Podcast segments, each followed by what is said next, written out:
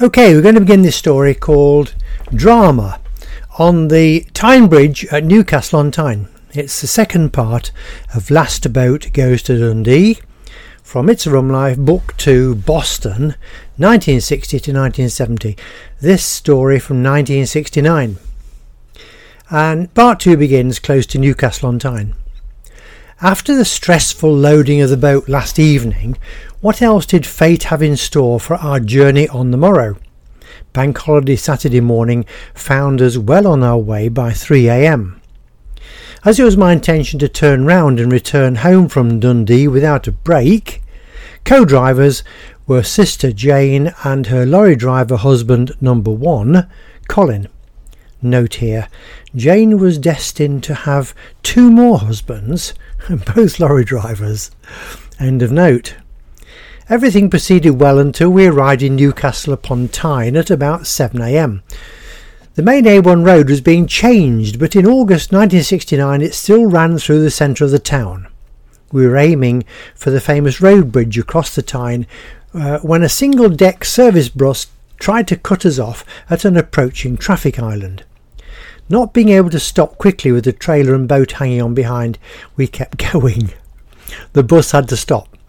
It did not take him long to catch up, and just as we reached the centre of the famous Tyne Bridge, he surged past us and then swerved sharply in front, causing me to brake hard. We both stopped. Bank holiday Saturday morning was going to be busy in the very centre of Newcastle, and not wishing for a prolonged confrontation with an irate bus driver, I tried to select reverse gear swiftly. This resulted in a dramatic clunk as the large gear lever in the centre of the floor by my side of the Rover 90 snapped off from its selector in the top of the gearbox. I now had something far more serious to consider and to take my mind off the bus driver hurling abuse through my driver's side window. During this exciting interlude, Jane and Colin were still asleep, one beside me on the passenger seat and the other across the rear seats. They were awoken by the irate bus driver venting his spleen and my equally vociferous cursing at the precarious situation we were now in. After he ex- had exhausted himself and duly left, we had to review our options. We were in the very centre of the main road bridge, going through one of the busiest cities in the, cities in the country. It was 7:30 a.m. on August Bank Holiday Saturday very, very soon we were going to become a major obstacle. So, what to do best? The car would not move under its own power, but fortunately, Jane belonged to the AA Recovery Club. I found a telephone box nearby. A local garage was requested to attend to our predicament. When the mechanic arrived just before 8 am, very fast response for which we were delighted, he was an old hand who had experience of this problem previously.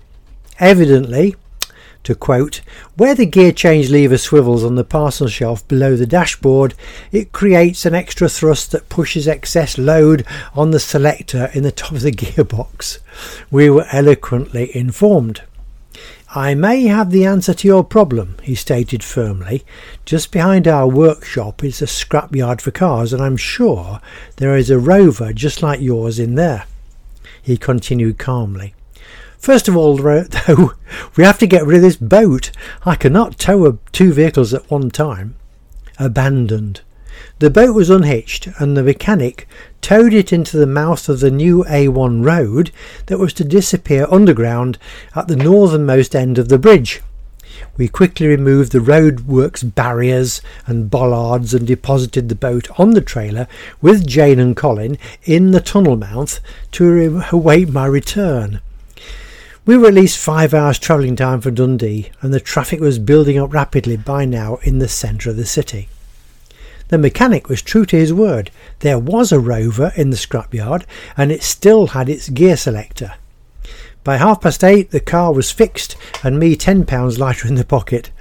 The mechanic explained that one reason he came to us quickly was that his shift ended at 8. The other thing he explained was that the gear selector could have broken any time as it had a partial break already.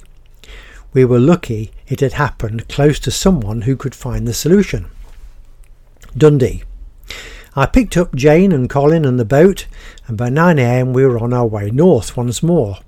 My turn to rest, and Colin took us to Edinburgh and the Forth Road Bridge. The remainder of the journey was uneventful, the scenery amazing as we passed over the Forth Bridge and proceeded on through Perth and turned down towards the coast once more, and our destination.